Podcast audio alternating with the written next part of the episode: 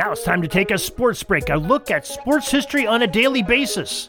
Hello, my friends in sports history. This is Darren Hayes of the Sports Jersey Dispatch. Welcome once again to the Pigpen, your place for all things great sports history and team sports. And we're going to look at some great sporting events that happened on a day of June 23rd and preserve just a small sampling of some of the great athletes based on the uniforms numbers that they wore if they did wear them in that era. We're going to talk about a few where uniform numbers were not present and required in the leagues that they played in. But our jersey number today that we're going to talk about is jersey number four.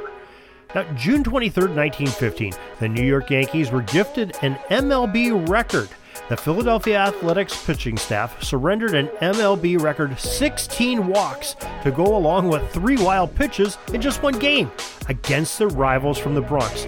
Oh, yeah, and did I mention the three errors by the Athletics in the, the field that day? Well, the Yanks defeated the A's 15 to 7 with pitcher Bruno Haas on the mound in, for Philadelphia for the duration of the game.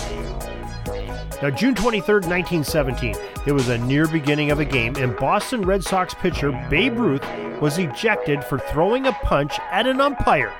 Yes, according to a story on the ProSportsOutlook.com, the great Bambino was a bit ornery on this day.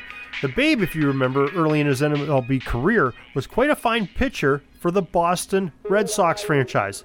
And on a day when the Red Sox were hosting the Washington Senators, his temper got the best of him.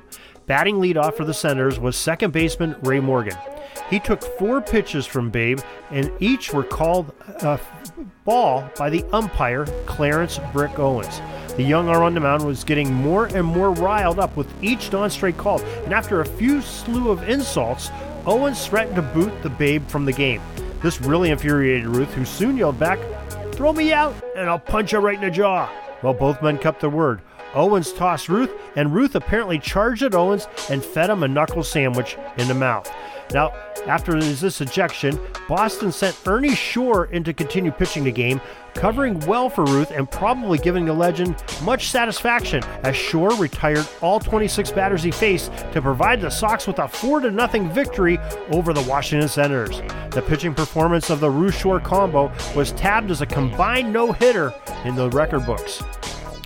Uh, June 23, 1927, New York Yankees future Baseball Hall of Fame baseman Lou Gehrig would soon wear number four for the Pinstripes. He hit three home runs in a game on this day in a Yankees 11 4 victory over the rival Boston Red Sox at Fenway Park.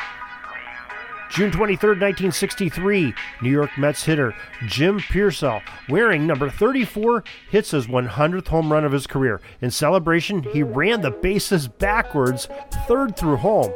I'm not quite sure if that's uh, illegal, but I think they counted it because it's a, a picture of it in the newspaper clipping we have from newspapers.com on the jerseydispatch.com uh, article for this June 23rd. It's from the June 24th, 1963 uh, Press and Sun Bulletin from Binghamton, New York newspapers. It looks like it's a, an, a UPI telephone photograph and uh, shows old number 34 running from home to third. So I think they counted it, and it must be legal. It might not be illegal after he did that. I'm sure they put a ruling against that. So because I haven't heard of anybody doing that since. So maybe you know the answers. Maybe you can give us a feedback. Pigskindispatch at gmail.com. Give your answers, and we will put them on the air. And we appreciate you listening. Appreciate you enjoying this little bit of history and taking this sports break. And tune in tomorrow, where we'll have some more.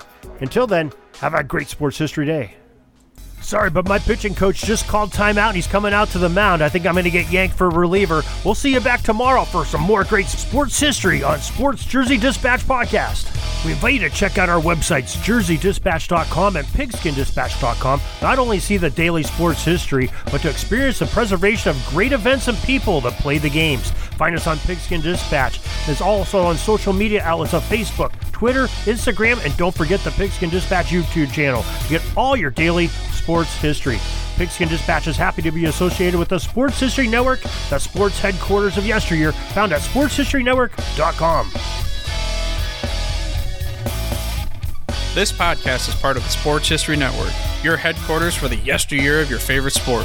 You can learn more at sportshistorynetwork.com.